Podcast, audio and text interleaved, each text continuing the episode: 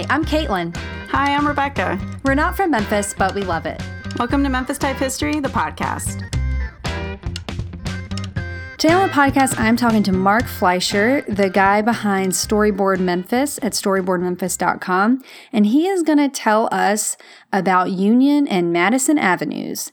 And so, buckle up. We're going to have a really good time, and we're going to really dive into some of the charming, not so charming, and opportunities and wonderful bits about Union and Madison in Midtown Memphis. Oh my gosh, where do I start? Um, well, I uh, I do a little bit of consulting work for the payroll industry of all things. I love it. Long career in Get, the making sure we get our checks. that's right.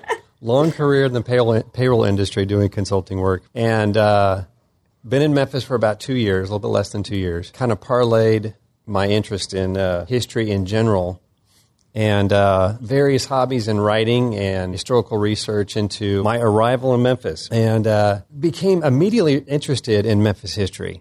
It's got such an incredible, incredible history from civil rights back to the, the days of the Civil War. It's got such an incredible history, but it's more than the history that grabbed me. It was really something else that, that grabbed me about Memphis that I can't, that I haven't exact, exactly been able to pinpoint. Um, until recently, I feel like I've pinpointed. Um, what uh, kind of has driven me to explore Memphis history. But I do a little bit of that, and I started a magazine that I, I'm calling Storyboard Memphis. And that's mostly how Rebecca and I know you, is from Storyboard. Exactly. I started following you on your uh, Instagram and from your lovely book, uh, which was one of the first books I purchased here in, in Memphis to explore Memphis history. Ooh, that's a lot of pressure. Yeah, so when you started the podcast is when I reached out to y'all, and I just knew that we all had to talk, and here we are. You have Storyboard. I know you you dabble in some other things. Um, I think Storyboard is is the most, I guess, directly accessible Memphis history activity we can say that you're that you're doing. And tell us a little bit about that. So Storyboard Memphis started out first of all as a blog. It was my wife when we when we first got here. When I started uh, really exploring the history of the city, spending time at the library, uh, digging into all the digital resources we have, and pulling up book after book after book. And my wife suggested, "Why don't you start a blog on your discovery of Memphis?" So I thought, okay, that'd be kind of cool, you know, and. Uh, I've done a fair share of writing in my in my life. So the blog, first of all, became it was uh, Memphis for New Memphians. But this little blog that could, it's it started out that way, and I, I really it just it was just off the top of my head. My uh, little discoveries of of Memphis being new here. The more I got into the history. Uh, the more the articles that I was writing became more structured. And the more structured they became, and the more I started to explore various ways to tell stories, the more I realized that I had myself an idea for a magazine. And uh, did did my my research as far as what to call it, and eventually settled on the idea of storyboard, which I'm so happy I did, because the idea of a storyboard is that folks come in from various talents and skills and contribute their little take on a story. Uh, it could be a photograph, it could be a work of art, it could be something written, uh, it could be a sculpture. And a storyboard is a series of uh, contributors or collaborators. It has slowly but surely evolved into that, where I've gotten a few other contributors and, and collaborators around town um, who have contributed their, their take on a story, or we've collaborated on a story, or it's been a story of their own completely. And it's, again, it's continuing to evolve. So I started, started that part of it in basically February, March of this year. But um, but the blog is what became the magazine. I think that's really interesting because you're kind of going to give us a little bit of a a magazine today because I think you're going to talk to us about midtown neighborhoods and give us a bit of a 101 or a primer on the history of some midtown neighborhoods. So we're going to have a little magazine episode today. There we go. Yeah. Well, I, I have no idea other than that what we're going to talk about. So go for it. Well, the first thing was um, my first exposure to quote unquote Midtown uh, was from a gentleman out east uh, that I talked to in the first few months I was here. And, uh, you know, you get the questions of how did you come to Memphis or where, where did you settle in Memphis and all that? I said, well, um, we're going to be in, originally the, the first place we lived in Memphis was at the Kimbrough Towers, which um, I had really had no idea at the time that this was considered Midtown. I didn't know what Midtown was. I didn't know Midtown any differently than I knew Collierville or Germantown. So I discovered that, um, that the Kimbrough was in this area called Midtown, and um, and the gentleman I was, that I talked to when I first got here told me that Midtown is kind of like our version of Greenwich Village. More eclectic, more entertainment, uh, more diverse restaurants. And I thought, okay, that's, that's interesting. And I thought, I, first of all, I felt very lucky that I settled in Midtown. And as I discovered, the more I learned about Memphis and Midtown, the more I realized how unique Midtown is to the rest of Memphis. Yeah. And of course, I discovered the borders of, of Midtown, which, mm-hmm. depending on who you talk to, can be you know any, anywhere from the parkways, East Parkway to South Parkway to North Parkway to Cleveland or the 240. It all depends on who you're talking to. Yeah, I'm sitting here thinking, ah, man, I we can talk about anything, but this is something. This this is really a fight I just don't want to have. but you know, you're saying it, so it's on you, man. well, it's interesting because um, I, am on a midtown board. Just step right into that controversy, sure. Yeah, exactly. so, being on a midtown board, you know, you get into various fights in, in midtown. and, and, suddenly you find yourself um, working with Binghamton. And, you know, so you get involved in a development and you realize that, wait a second, I'm on a midtown board. Why are we why are we stepping in for Binghamton? That uh, they're not really Midtown, or are they? And so that's where the borders kind of stretch out beyond the traditional parkways, you know, beyond Overton Park. Hmm.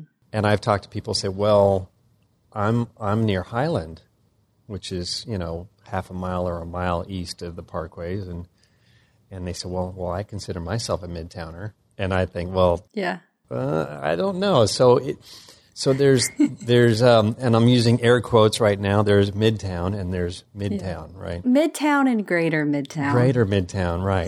you know, if you go south of Southern, there are people that say, "Well, well, I live in Midtown as well," and I think, well, and I hardly have been down south of Southern, but so what do you think it is? It's not geography, really. Is it just feeling, or is it just it's kind of the closest main area? So it's just the easiest to identify with or what's that thing?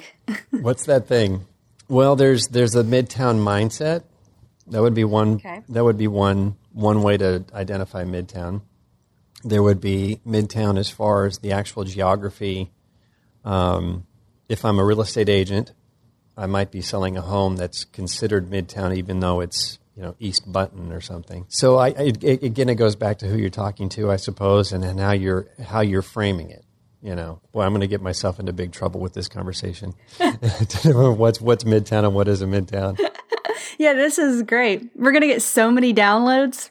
like you said. We'll be like, did you hear about this podcast? They just like talk the whole hour about what's Midtown and what's not. You have to listen and then tell them all about what you think. Exactly. Exactly. It'll be great. Yeah. What do you think? So, but you said Midtown mindset. So, what is that? Let's just dig that hole deeper. let's, for, let's dig even deeper than this.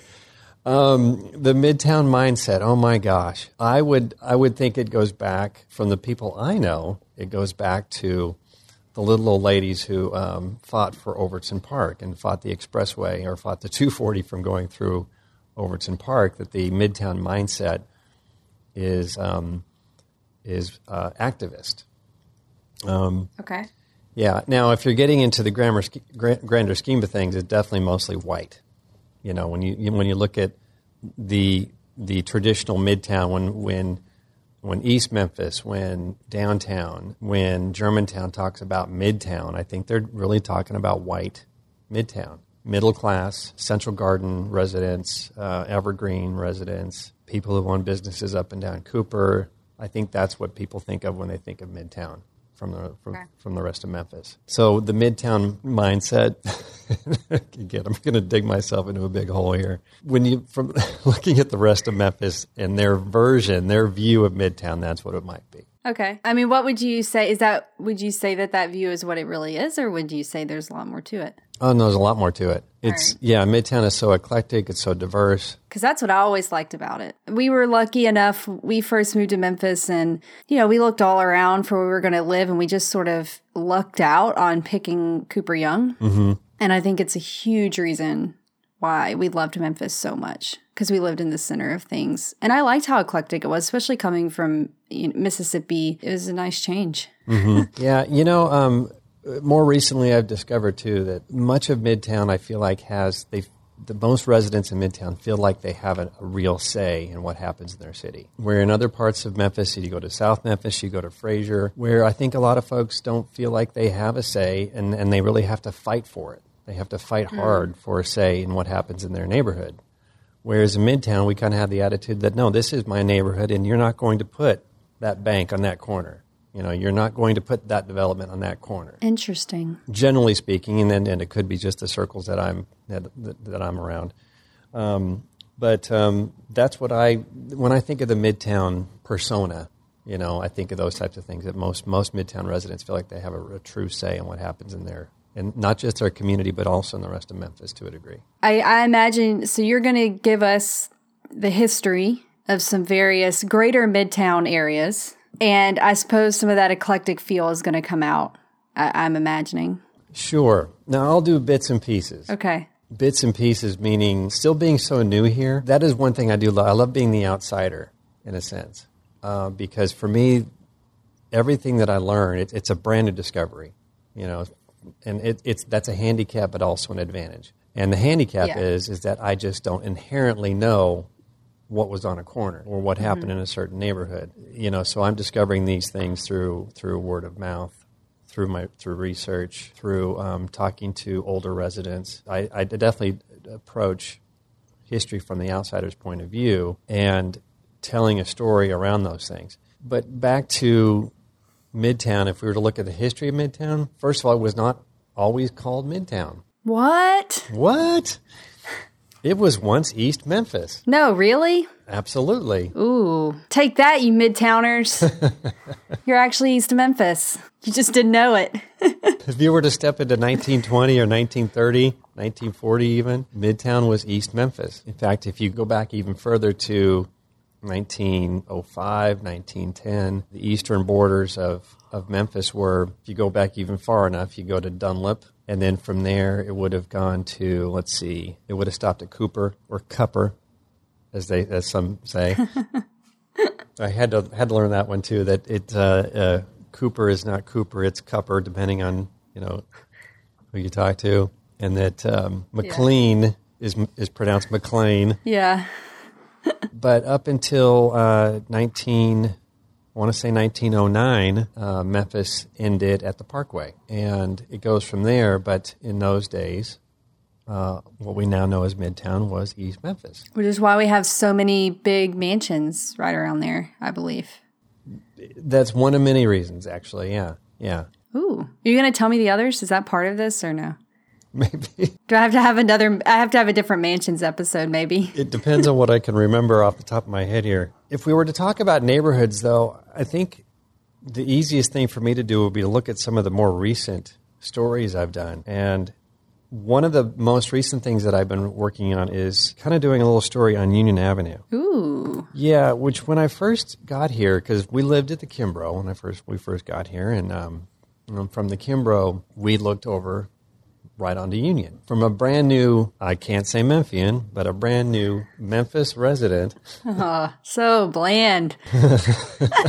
Union looks like a big mess of fast food restaurants, and it looks like the the biggest um, city planning mess that you could possibly imagine. No turn lanes, three lanes on each side, crammed into small spaces. You know, inconsistent sidewalks. Some areas with no sidewalks except a, a- just a one long driveway that goes along an mm-hmm. entire strip mall. You know, from my vantage point in the Kimbrough, I probably saw at least a crash a day. So you'd look Yeah. out there, you'd see you'd see yet, yet another someone trying to turn left or turn right or turn out of a out of a storefront, and boom, you know. My first exposure to Memphis, I thought, okay, I prefer Madison. Madison looks like a traditional old street with great storefronts. You've got the, the, the trolley tracks that go all the way up, you know, past Cleveland. Front Street, you know, Front Street's a great street. You know, parts of uh, Peabody. You go up and down Peabody and Central Gardens. That's a beautiful street. And then you look at Union and you and you kind of think, what the hell happened? so as I've discovered, as the more research I've done on Union, I kind of look at Union as kind of like uh, the sibling that didn't get all the attention, or got the wrong kind of attention, or the middle child who didn't get the right attention. Yeah. I feel sorry for Union Avenue now. And looking back at the history of Union, I've discovered that, you know, it, it really has such a rich history. It has not been treated well. You know, Union is one of those streets in Memphis that has not been treated very well, but it's got a rich his- history. If you go way back and look at um, the city when all of our mass transit was trolley. So when the trolley lines went in in the 1870s, 1880s, 1890s, we had trolley lines going up and down Madison, up and down, or I should say east and west, out Madison, uh, Poplar, uh, Peabody, even on Central, but Union did not have a trolley line. And, then, and that, that actually goes back to the Crump administration back in the 1880s, 1890s, where um, he kind of held out, hoping that at some point, because all the trolley lines were privately owned in those days, they were not consolidated and Crump wanted uh, eventually to to spare Union for a competing trolley line that would be owned by the city. So he held out. Shocker. Yeah. so Union was uh, no trolley lines were built along Union. In fact, actually, there was a trolley line that went to went along Union through downtown, but stopped at Marshall. So that little Yeah. corner at Marshall where uh, Sun Studios is now. The trolley line stopped there, and then it went south from there, and then eventually ended up onto Peabody and went out. So the idea was that at, some point Union would have a city-owned trolley system, but eventually the automobile kind of took over from there. And uh, in 1924, the city put together its first comprehensive plan. And as part of that plan, the idea had been to make Madison the main route that went from downtown all the way out east. And if you look at the map and you look at the history of Madison Avenue, that would make sense because, you know, at Madison in front, the addresses start at zero, they go north, they go south, and of course they go east. It makes sense that Madison would have been the main thoroughfare that went out east. However, Madison Avenue had the trolley line. Union was already wide enough, was already used for vehicular traffic. So in 1924, Union had its first expansion, first widening. Haven't gotten that far in the history of that part of it just yet, but it was wide enough for two lanes going each way. Okay. Yeah. But what's interesting about that is that as you know, as we look at Union, Union back in the 1910, 15, 1920s looked a little bit more like Peabody than what we know as Union today. Mansions, as you as you mentioned, a lot of mansions, mm. a few storefronts here and there. And in the 1920s, some storefronts were beginning, beginning to be built. So a lot of the storefronts that we know, the older storefronts where the Wiles-Smith, Smith drugstore is, for example, or was just demolished just Yeah. recently, those were built in the 1920s. So, do you have some pictures of that, I like do. of the house and stuff? Okay, good, because I really like to see them, and I think so. We'll put them at memphistypehistory.com/slash/union. That'll be this week's show notes link, and so you can find all the pictures there. Okay. It's really interesting to look at to look at Union. Most of the pictures of Union are either from the 1920s or they jump forward to the 1950s and 60s. Most pictures I've seen so far, anyway. Interesting. Whole host of photographs I'm sure out there that I have yet to discover. Send them to us if you've got them, all you listeners. send them our way. Yeah, yeah. Or seriously. send, them Mark's way at Storyboard, or send them our way at Memphis Type History. We Yeah. want to see them. Yeah, it's but it's fascinating to look at these pictures and, and look at Union as more of a quaint road. yeah, I can't even imagine it. That that's was like, wait, Pixar didn't happen. Like Yeah. I cannot. Yeah. It, it, it really is amazing. For example, the um, entrance to Central Gardens, the entrance gates on Belvedere, Belvedere and Union, that are now far back into Belvedere, past the fast food restaurant, past the Shell station. They're more into Belvedere. Those were right Yeah. at Union. So if you were going up and down Union, the entrance gates into Belvedere and the Central Gardens were right there on top of the street. There were trees up and down the avenue. Um, There are more storefronts right on top of the avenue, and small Wow. storefronts. You know, a, a Pig and Whistle, a Fortune's Drive-In, the old Wiles-Smith, what what we now know as Happy Day Laundry. All those things were up and down Union, and it was walkable. Imagine that. What? I know that it's it's interesting to me that we're looking at um, Memphis 3.0, and we're looking at the long term vision for Union Avenue is to make it more bike friendly and more pedestrian friendly. Well, we're going back in time essentially when we look at that because that's way that's the way it was in the 30s, 40s, 50s, even to a degree to the 60s. You know, it Yeah. was it was still walkable. Central Gardens history is filled with with residents who talk about walking to Union and going to these various places. You know, going to get a milkshake, you know, going to the drugstore, you know, um, and so on. I mean, it'd be great. Parking is so hard if you're going somewhere in Union. It's well, that's an ongoing, yeah, that's an ongoing battle too. But it, it is. It's amazing to look at Union Avenue in those days and look at really a beautiful streetscape. In the early '60s, it was widened again, uh, which I am I am still dying to get into some of that history and see some of those old pictures to see the actual widening. Because if you look really closely at Union, and you look at the pictures from the 1950s, it's very difficult to pinpoint exactly where did they make those you know curb cuts. Where did they expand you know? Um, was it on the north side of union? I'm not exactly sure. Was were there places on the south side of union where they made those cuts you know to widen the avenue? Not exactly sure you know. I'm sure there's plenty of folks in city planning that have all these have all these archives that i can access at some point. But um, Yeah.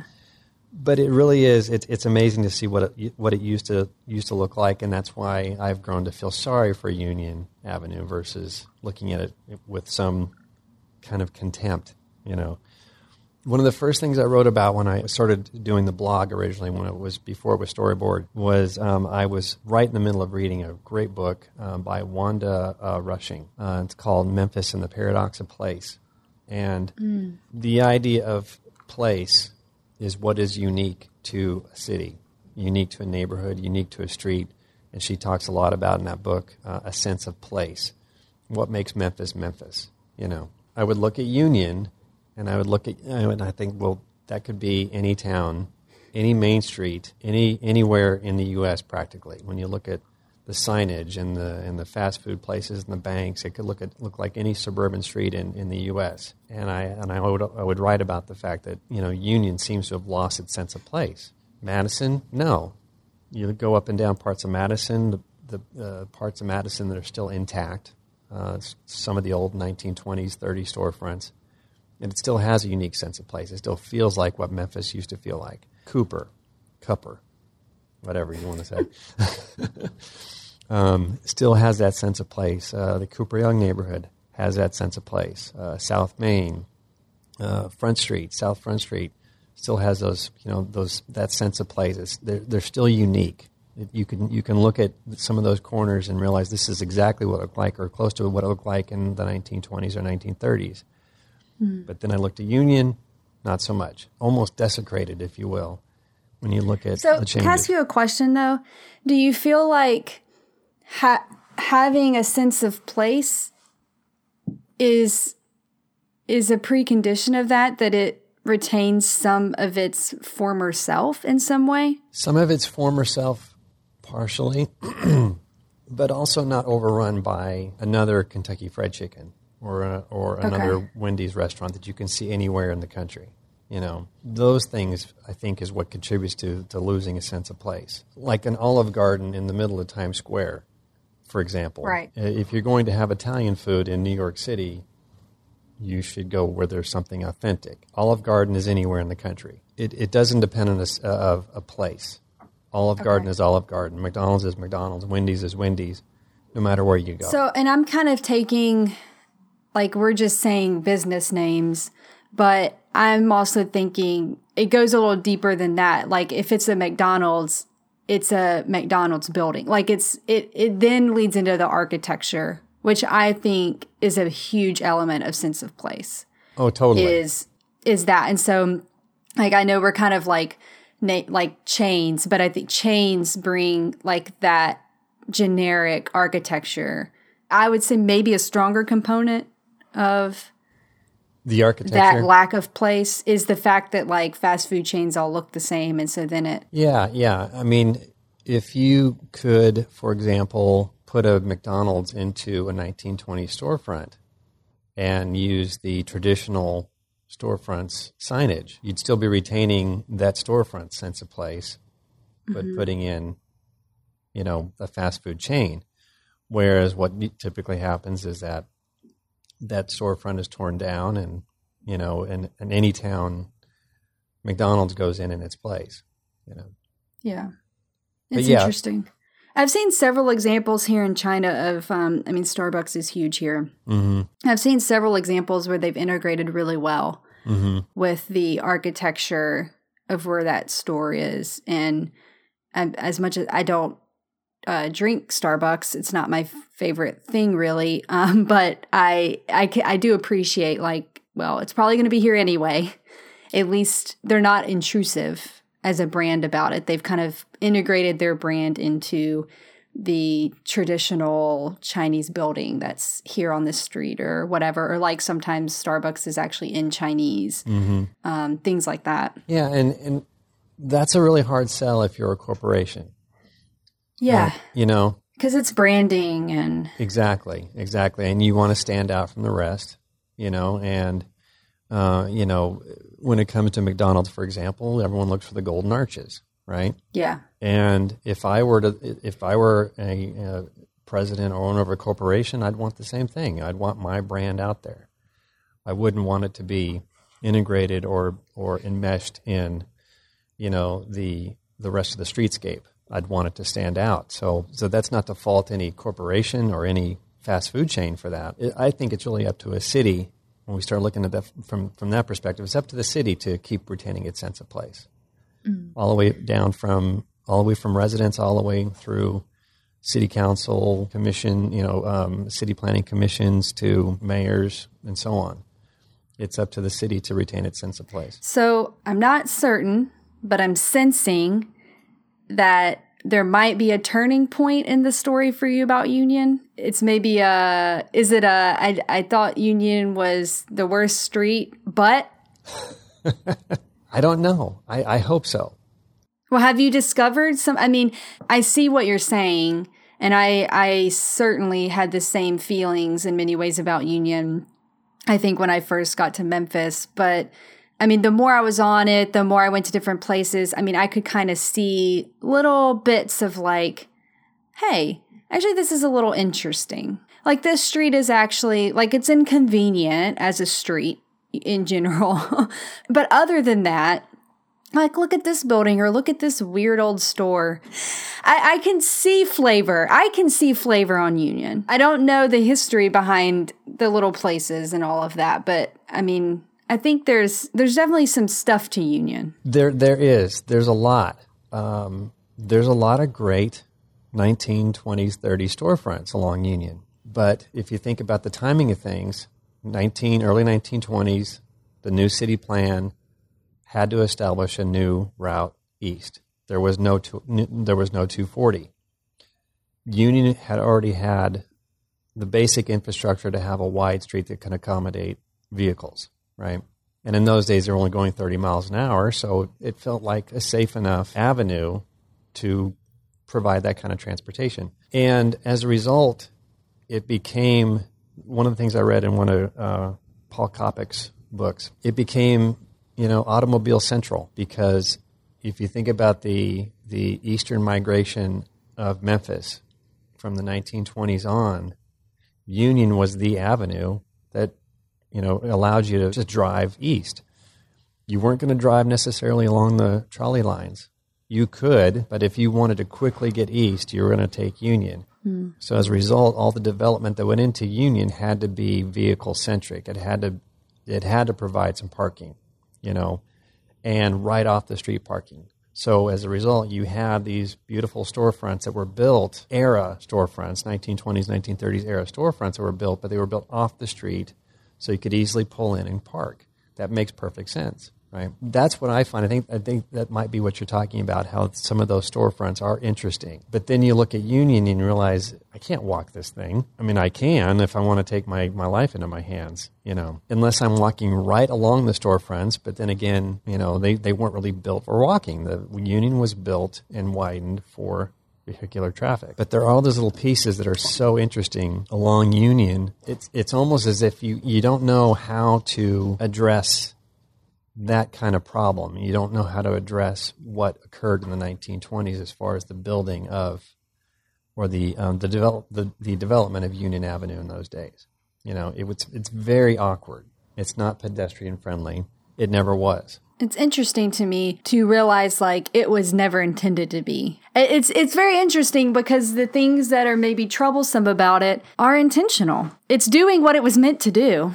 It's doing what it was meant to do when when when you were only traveling 25 or 30 35 miles an hour at best. Yeah, it's very interesting. Yeah, and when there were only two lanes each way. Yeah. Do you know any of any of these little like the older buildings or any little pockets of history? Is there anything that you know that you could tell us about or, or a story or two? I like being told stories.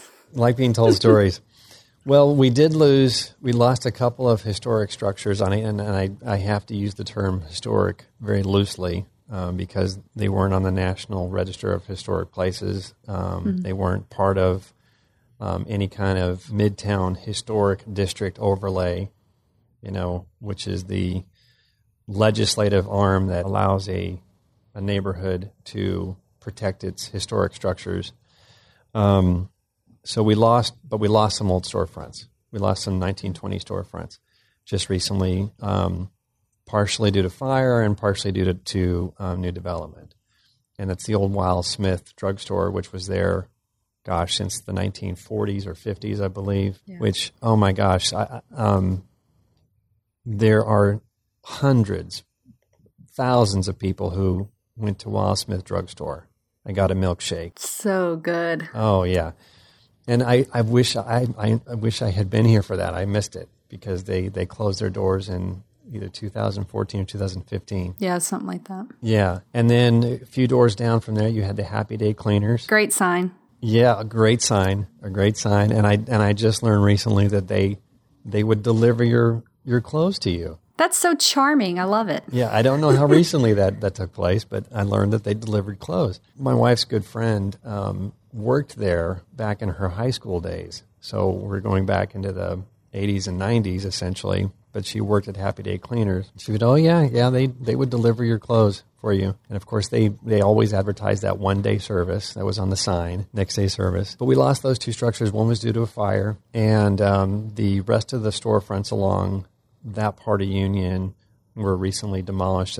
Most of them were vacant anyway, um, sold to a couple gentlemen, and um, you know, it makes sense that they would want to redevelop that property. But what's interesting to me too is to look at another corner right there, Rozelle and Belvedere. So a union between Rozelle and Belvedere.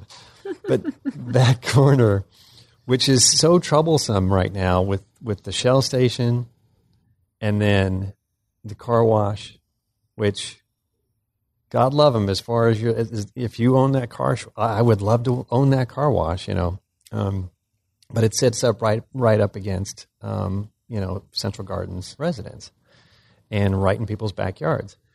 Well, that property was the old Midwest Dairy or Fortunes drive-in. Oh, interesting. And that has a whole great little history to it as well. But that old Midwest uh, dairy went away in the 1980s. Another one of those battles that were fought and lost to developers. And where are all these dairy farms and dairy things in Midtown? Do you know that? Do you know why? Do I know why? Yeah, you're talking about the the. There's just always cow related something whenever I'm looking at. Well, they are necessary uh, entities, right? It's just funny. I now it's funny. It's like this is the middle of the city. Yeah. What is this? But it wasn't, you know, back then. But it wasn't, and, and, and every every little town had its had its own local dairy and a drive through, yeah. you know, drive through dairy. I mean, it's hugely convenient and it's quaint, you know, but it's of a different era, really. You yeah. know, same thing with the Turner Dairy, the Turner Prairie um, Farms Dairy up there on Madison. Same thing. You know, it it had its quaint history with the little trucks and deliveries and the drive-through and all those things, but um, that's of a different era. Like anything else, you know, you your business does well, you want to expand your business, and eventually your business expands to different states and becomes regionalized, and so on and so on. And you've got yourself instead of a little quaint little midtown or neighborhood dairy, you've got yourself a distribution center. You know, Yeah. you know, then does not fit a little town, right? But why the Midwest dairies, why they left that property, I don't exactly know. But I just find it interesting that that fits the mold of what the rest of Union was in the 30s, 40s, 50s, which was still small town. You know, living in Central Gardens, um, I'm lucky enough to be able to do a, a, usually a monthly history, and I kind of pick a different era or a different topic when it comes to Central Gardens history, and, and Union Avenue happens to be the one recently. So Barbara Weiser has a great book called uh, Stories of a Neighborhood, and in that book she talks about because she did she did exhaustive exhaustive history, uh, uh, uh, interviews and research on the history of Central Gardens, interviewed tons of people, and they all talk about growing up in Midtown and and again walking up to Union and visiting these these local establishments, which were family owned. Few streets over on Barksdale, um, one of the first Piggly Wigglies was on Barksdale, which now is a new development or newer development. Um, they call Peabody Green, which um, is on the property that was the parking lot of the old Central Library, which is right there on McLean, McLean, and Peabody that's a whole other history that is that is wonderful. If you look at the history of that corner, you know, right there, it went from a, a farmhouse to a few smaller houses. Then eventually, 1955, it was the new central library, the main library, and then of course, that outgrew Memphis. That was uh, relocated out to uh, East Memphis, where it is now, of course. But that's a whole other history that is just amazing you know. But uh, that little stretch of Barksdale right there uh, was one of the first Piggly Wigglies back in the 30s and 40s. Very cool. Where are you taking us next? Well, let's see. Another another little thing that I uncovered, um, which is really fun, is that uh, the, that corner on McLean and Peabody that is now the Starbucks. If I had an audience, I would ask, who knows what that used to be? it was the Pancho's. Oh, Pancho's. Pon- yeah, it was one of the Pancho's restaurants, which um, shut its doors. I think 1999 is what I had, but that was the old Pancho's, and of course, not being from Memphis, I had no idea what Pancho's was all about, except for the fact that they had this great cheese sauce in the you know Kroger refrigerated section, right? yeah. So uh, my wife introduced. that was one of the things my wife introduced me to. Like you got you got to try Pancho's because you can't get Pancho's cheese dip anywhere else, right? yeah. And oh yeah, it's quite addicting. But but I did not know, of course, until I until talking to various people and, and talking to her that Pancho's was a restaurant. You know, so Pancho's that was one of the one of the Pancho's restaurant was right there on on McLean and Peabody. Another one is out on um, way out on Summer Avenue, and then the other one, of course, in uh, in West Memphis, right on the other side of the river. Uh, I have yet to visit Pancho's. I went as a kid. You went as, did you go the West Memphis one? Did you go the one on McLean? I really don't remember. I was really little. Uh-huh. But my my mom is from Memphis and they my mom and dad lived there when they were younger and so I went at some point as a kid. I just don't I don't remember which one, but I remember Mm-hmm. going and and I rem- I remember seeing the sign. Mom be like, "Oh, it's Pancho's," and talking about Pancho's. she Uh-huh. loved that place. Yeah, I I need to go there, but it, it's it's funny growing up in California. Um, you know, we had two types of Mexican food, so to speak. Growing up there, we had Americanized Mexican food, which was like Yeah. the Taco Bell, and uh, um, and you had um, it was a little bit like how they describe Pancho's. Um, so not necessarily real, authentic, you know, Mexican cuisine necessarily, but Yeah, kind of yeah, an. Americanized version of it. Yeah, yeah, yeah. Yeah, that's how I've learned. That's how I've learned that that Pancho's was kind of like that. Tons of cheese, tons of yeah. It's just yeah. tons of cheese, tons of sauce. If you mix it all, it, it all tastes the same. If you mix it all together on your plate, you know. Yeah, yeah. Yeah, the plates come out hot. Don't touch it. You know. Oh man. Yeah. I'm getting hungry. Mhm. That's that is what's so fascinating to me about um, about Midtown is it has that history. So it's not just Union. It's you know I've I've I've started to to delve into the history of Madison Avenue in Midtown, which is equally as fascinating. Yeah, let's do Madison. I love Madison. Yeah. So Madison, that is what um, Madison Avenue is kind of what got me on the Memphis map, if you were to coin a phrase, because um, that's a, that Madison is what attracted me or what fascinated me the most when I first got here. Why? Because of Oh, the, here we go. because of the fact that it was it was a, a streetcar neighborhood Okay. uh, in Midtown, a streetcar neighborhood, and the discovery that um, that the curvature in in Overton Square on Madison and Cooper on the um, on the south side of Madison and Cooper there, the curvature in the buildings represents the curvature of the trolley line. Ah, so this is interesting because we're talking about we've talked about a street made for cars, really. I guess uh, it's sort of you know maybe a streetcar would have been put in, but pretty much developed for cars, and now a street developed for streetcars. Yeah, yeah. Interesting. And the same same applies because the, the Madison it, it was called the East End Railway, uh, East End Line or Dummy Line they used to call it. But that went from Madison all the way out to Cooper, and then made a right turn at Cooper, went down, it went south, and then it made a, a left turn at Young, um, which there's the same curvature. If you think of that corner at Cooper Young, Okay. you have the same curvature in the buildings that right there in the, in the storefronts as the trolley line would have turned going from South Cooper, it would have turned left and went and traveled east on Young, and then went out to the fairgrounds. Um, but um, anyway, I, I I became fascinated with Madison Avenue, and that is one of the things that kind of um, uh, endeared myself, I guess, to Memphis residents, long term residents, is when I kept talking about Madison Avenue, and I, you know, I'm really I felt like a kid, wide eyed, you know, looking at. Oh, Madison is is this and this. It's got these great storefronts. It's got this great history of, of the streetcar. It's um it's still um, in terms of traffic flow it's still slow enough. And I had no idea, uh, had at the time, did not know about the history of the bike lanes on Madison Avenue, which is a whole nother controversy, right? We've had enough controversy today, so we'll just. Memphis and controversy kind of kind of go hand in hand, don't they? Oh yeah, and I'm being silly. If people want to get mad about anything we talked about here, they can just I don't know send me an email. Right. I may or may not answer you. But Madison, um, I'll start with, for example, one of the, the more iconic places in Madison that is now long gone that you know you know much more than I do, which is the, old Andertons. yeah, Andertons. We just did a show on that.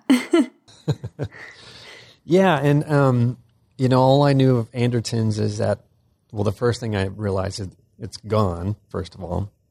And then the second thing I learned was that everybody had to go to Andertons, you know, is one of those places yeah. that at one point had this great um, waiter, or I guess it was waiter service. Now you say you have to say um, server, can't say waiter or waitress anymore, right? And then this great bar, you know.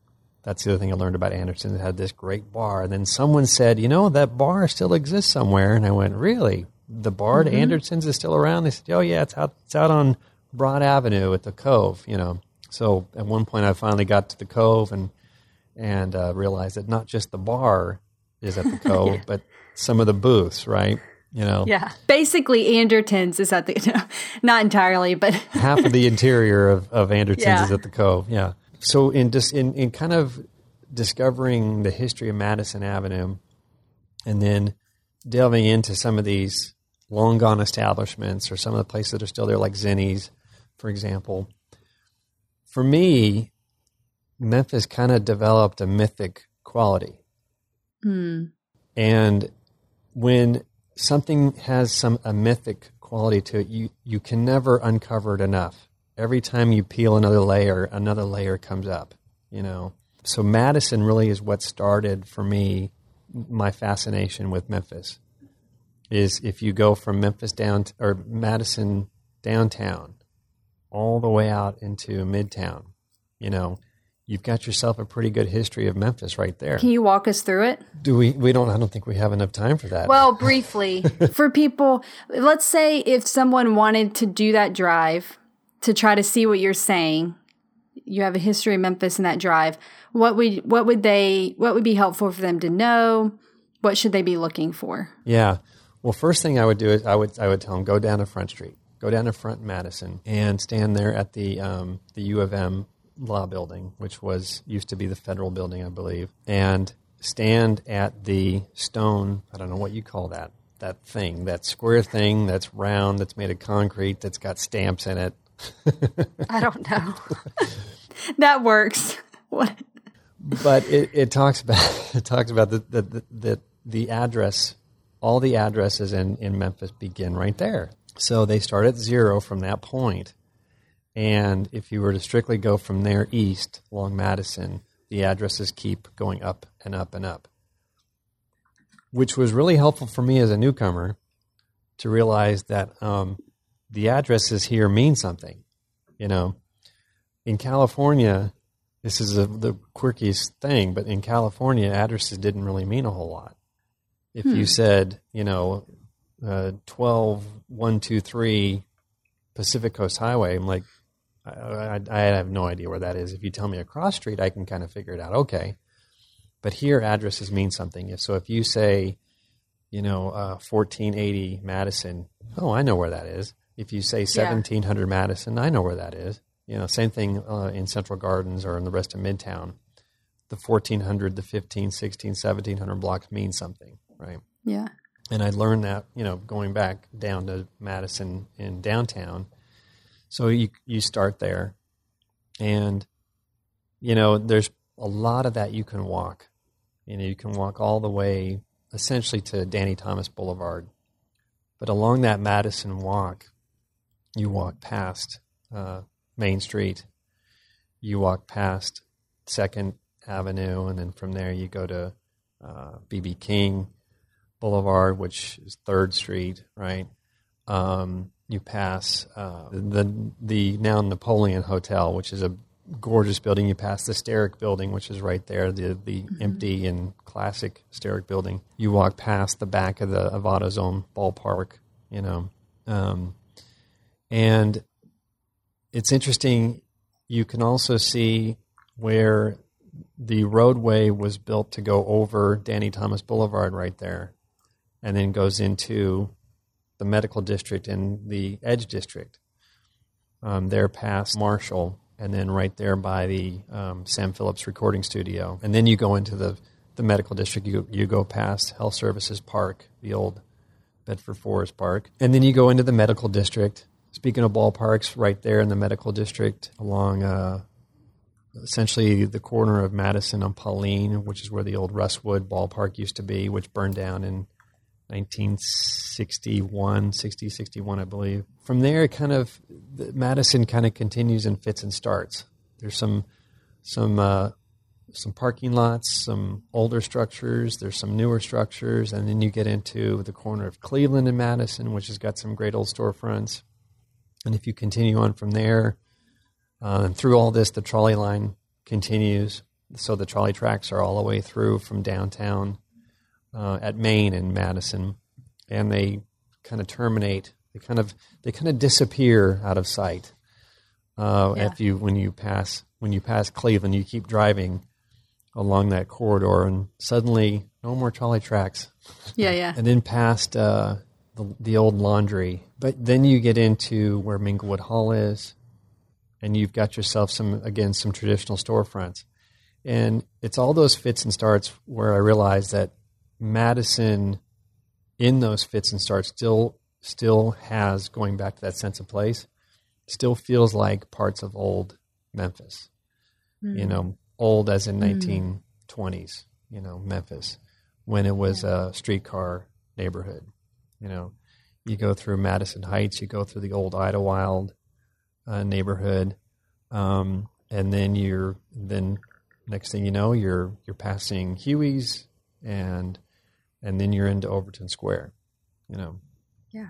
Which is great. Overton Square is so much history. so much history. Uh, another little um, uh, something I discovered in your in your work is with the old French Quarter Hotel right there on the corner. Yeah, Madison and Cooper, which is now Ballet Memphis. Yeah, we even have a we have some photographers that will go with contributing writers sometimes and like take pictures of stuff and so they went and documented right before. So it's kind of interesting cuz it's you know abandoned the abandoned pictures of it, but um yeah, that place, I mean, people have so we get so many stories of people talking about that place and the club it was before, which was um Solomon Alfred's or Alfred's or some depends on time period uh, who calls it what, but um, it was that before I think. So what about we're back in in Midtown on Madison. Mm-hmm. What are some of your favorite stories and things that you've discovered? So, um, first of all, there's a whole history of Midtown that I have yet to uh, really delve into, which is folks who um, kind of grew up, and I say grew up as in probably their drinking years, early drinking years, who grew up around uh, when the Fridays went in in Overton Square. Oh yeah. Yeah. And I, I love hearing, again, this is where for me Memphis has a mythic quality. Um, hearing stories of, well, I grew up in Midtown.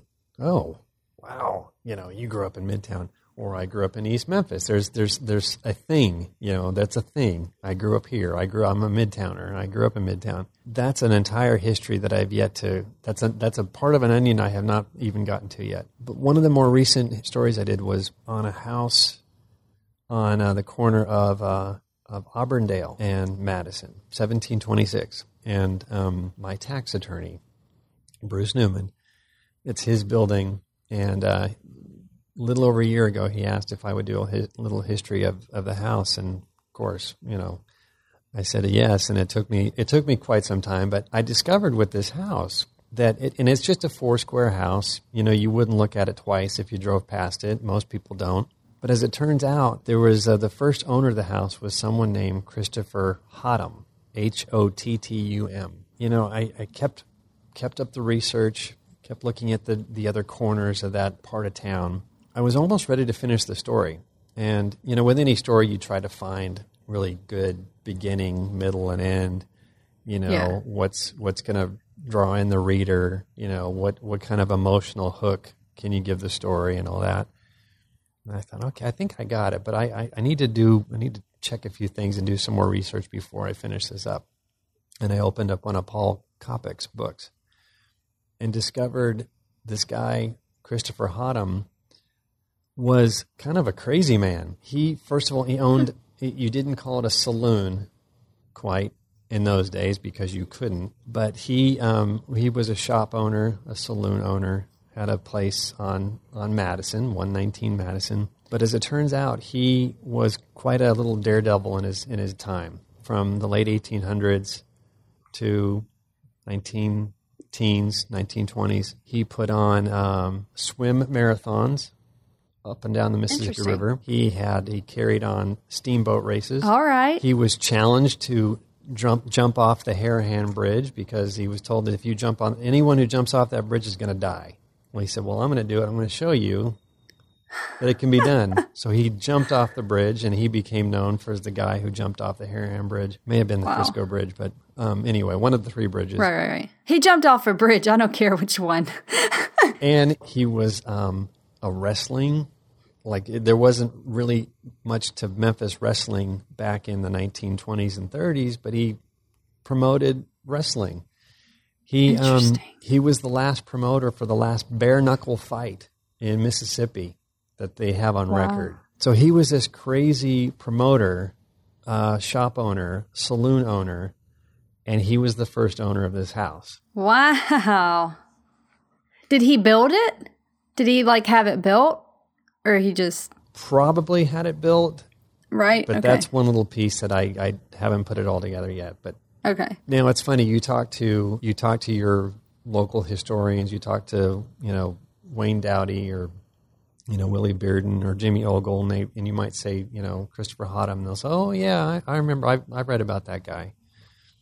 But for most people, that name is is off in the ether. You know, there was a little clipping in the commercial appeal when he passed away at, at 90 years old or whatever. Um, this, you know, Memphis promoter who was, you know, uh, crazy in his own way, a promoter who passed away. He he did all these things into his 70s and then got hit, Wow. got hit by a car in front of the Peabody Hotel What? and was an invalid for the last 10 or 10 or so years of his life and in a in a house in South Memphis. To do all those things and then just be crossing a street. Yeah. Yeah, exactly. Exactly. But that again, talk about this mythic quality that Memphis has. Yeah, it's like even in even in a random house. Even in it's a like random- wait, Yeah. a giant lived here. Yeah, yeah. A giant in the day, you know, lived Yeah. in, lived in this little house, and then you know, as it turns out, um, the the medical building right across Auburndale from from this house is where Elvis got his drugs. Oh, Elvis connection. Yeah, so All right. and that was so of course. Well, and th- we'll take it, I guess. there's always an Elvis connection somewhere. Man. So that was uh, that was Doctor Nick. Okay. So the infamous Doctor Nick was right across the street from this house. So anyway, it, it's it that is what's so fascinating to me is that you know everywhere you look in Memphis, something crazy, mythical, uh, whatever happened. There's a whole other side to some of the incredibly tragic things that have occurred here. That's a whole other piece that I want to explore at some point. But for now, I you know I'm I'm I'm really I use the term enmeshed again, uh, enmeshed in, in in the 20th century history Yeah, yeah, yeah, yeah. of Memphis, mostly you know mostly midtown, mostly downtown, and all that for the most part. Interesting. But yeah, but and the other thing that I find so so amazing and that it contributes to this mythology is the fact that there are connections everywhere. yeah. You just go down rabbit holes. No, it's it is it's it, it it's it's fascinating. Bruce is a um, who, the, who owns the house now. He's also an entertainment lawyer. What? Yeah. So that was the That final. is just that's funny. I, I don't even know what word to use. That's too something. yeah, that was the final connection that I, in terms of you know wrapping a bow around the story. That was it. Like, oh, this is just too good. You couldn't. I couldn't make this stuff up. You know, to find after all that, all that after a year of research to kind of uncover this little tidbit, which turned out to be a huge tidbit, to realize that you know someone in entertainment in his own way, another entertainment promoter, you know, Yeah. and now, almost a hundred years later, you know, another one. So, um, yeah, I mean, those those are the things, and, and that, like I said, contributes to to the mythology that I find here in Memphis. But it it's it's not myth; it actually happened. You know, um, for me, it's mythological. You know, being an outsider, you know, looking in, it has the it has the it, it has that mythology to it but for those who were here, it, it happened, you know? Um, Yeah. And that's actually where I'd like to hold on to my outsider status as long as I can because I keep looking at it with fresh eyes, you know, like a, like a kid, you know, exploring a, a new pop up book. Like, wow, look at all this. Every page you turn, there's, there's something new and something amazing. I like that. And I think I think that's what I mean, there are plenty of insiders that feel that way, but there are a lot of outsiders I think that really see just see Memphis with a different set of eyes. You know? And it- we've got a lot of listeners and, and I mean we've had a lot of blog and book readers who people who were born here and kind of still have do have that spirit of like discovery and exploration about Memphis for sure. But it's definitely something I see a lot with transplants. Yeah, I, I see it with um, I see it with transplants. Um, I do see it with people who grew up here. I see it with people who grew up here, left, and then have come and back. came back. Yeah. I see that a lot. People who have left and, and have, come back have a, a whole new appreciation for Memphis that they didn't have before. Um, it also is, is, you know, just so happens that you know this is a great time as far as being in Memphis because of the the the changes, the growth. I mean, sitting here in Crosstown, what this was, and the fact that this place sat empty for 20 years or whatever, to me, and this is why it was so really cool that I could get this spot. Thank you, Gil. yes, thank you. Sears Crosstown, the, this building has its own mythology and its own amazing history, and it's reborn. And that's that's that's the other thing I'm seeing with Memphis. There's a lot of places that are being reborn. You know, ideas are being reborn, and um, and people who have left and come back are seeing that. You know, Yeah. which is a beautiful thing. So, is there anything else that you were intending to tell us about Midtown? Next next podcast, how's that? All right. Well, I've got a couple, well, uh, not a couple, a few fun questions to ask you. Okay. All right. Here we go. Uh oh. If you had to spend eternity in one Memphis neighborhood forevermore, which one would you choose? Um, my own Central Gardens neighborhood.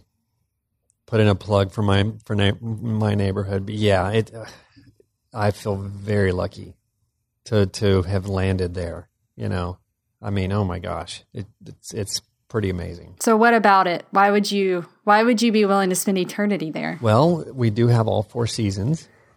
That's a plus. Okay. Um, you can walk, and I'm. I would imagine in in, in eternity, I, I would not have a car. I would. I would think, you know, but I would. I would have to walk. I would imagine, and so you know, there in uh, in Central Gardens, I can I can walk anywhere. I can experience the the beautiful foliage in the fall, and I can experience a random snowfall every now and then. I can see um, everything turn green in the springtime. I can see the uh, the lightning bugs in the uh, you know in June. Um, you, it's got it all. All right. You must now legally change your first name, and it has to be a Memphis street. Which one do you choose?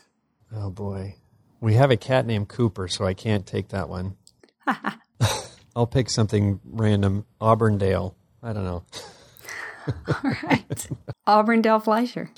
Definitely not Peabody. I don't want to be called Mr. Peabody. Oh, that's a mouthful. All right. If you wrote a screenplay about a Memphis neighborhood, which home in that neighborhood would be the protagonist? Which home would be the protagonist? The Crump house. All right. That would be a protagonist. Yeah. That's an e- that's almost You an get- easy one when you think about it. Yeah. You get a lot of script out of that. Oh yeah. Yep. Mm-hmm. All right, last one. You have unlimited funds to create anything you want on one street in Memphis. What would you create and where would it be located? Golly, I I love Madison, but I I have this pity for uh, Union. Poor Union, man. Poor Union. I do. I have this renewed, you know, sense of poor Union needs my attention, and Madison's got its own elements. Peabody's fine. Central's fine. I think I need to do something on Union. All right, what would it be? Um, well, I'm sorry, Wendy's and McDonald's and, and all that, but you're going away. I'm sorry, all the bank drive-throughs. I'm sorry uh, about the Panera drive-through, but You can take it. If you're putting something awesome, you can take it. it's all going. I'll give it to you. It's all going.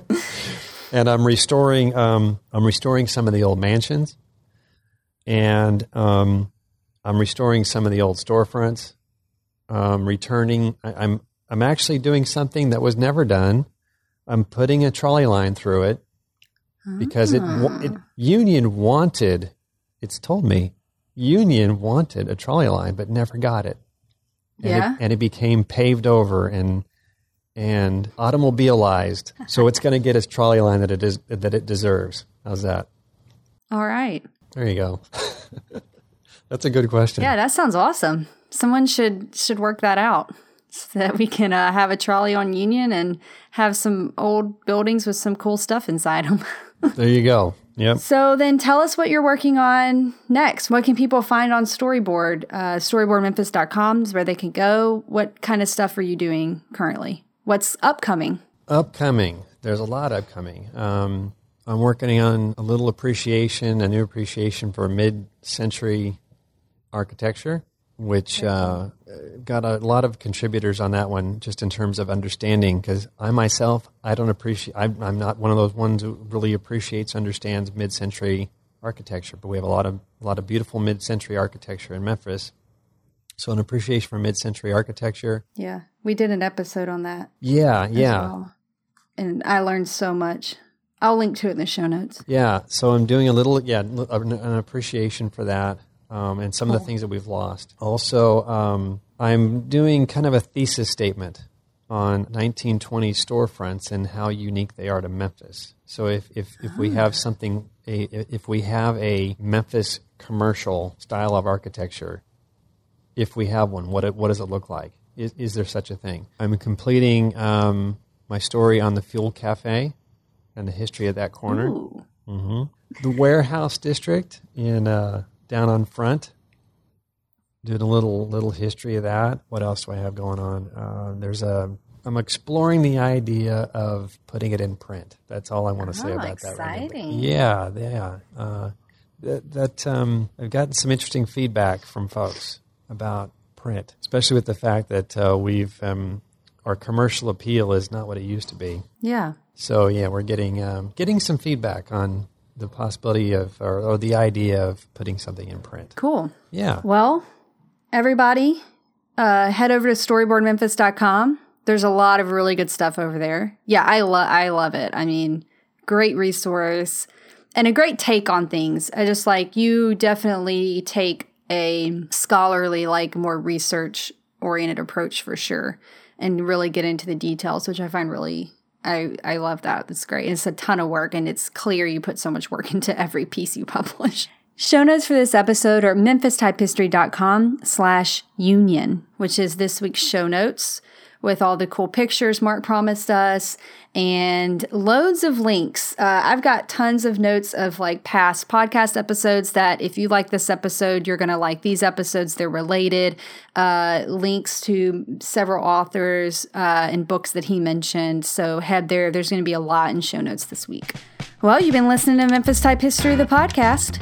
We like your type. You've been listening to Memphis Type History, the podcast. It would mean so much to us if you head over to iTunes and give us a rating and review. Be sure to subscribe and never miss an episode. Want to be part of Memphis Type History and get behind the scenes content, merch, and more? Support us on Patreon at patreon.com slash Memphis Type History. That's Patreon, spelled P-A-T-R-E-O-N dot com slash Memphis Type History.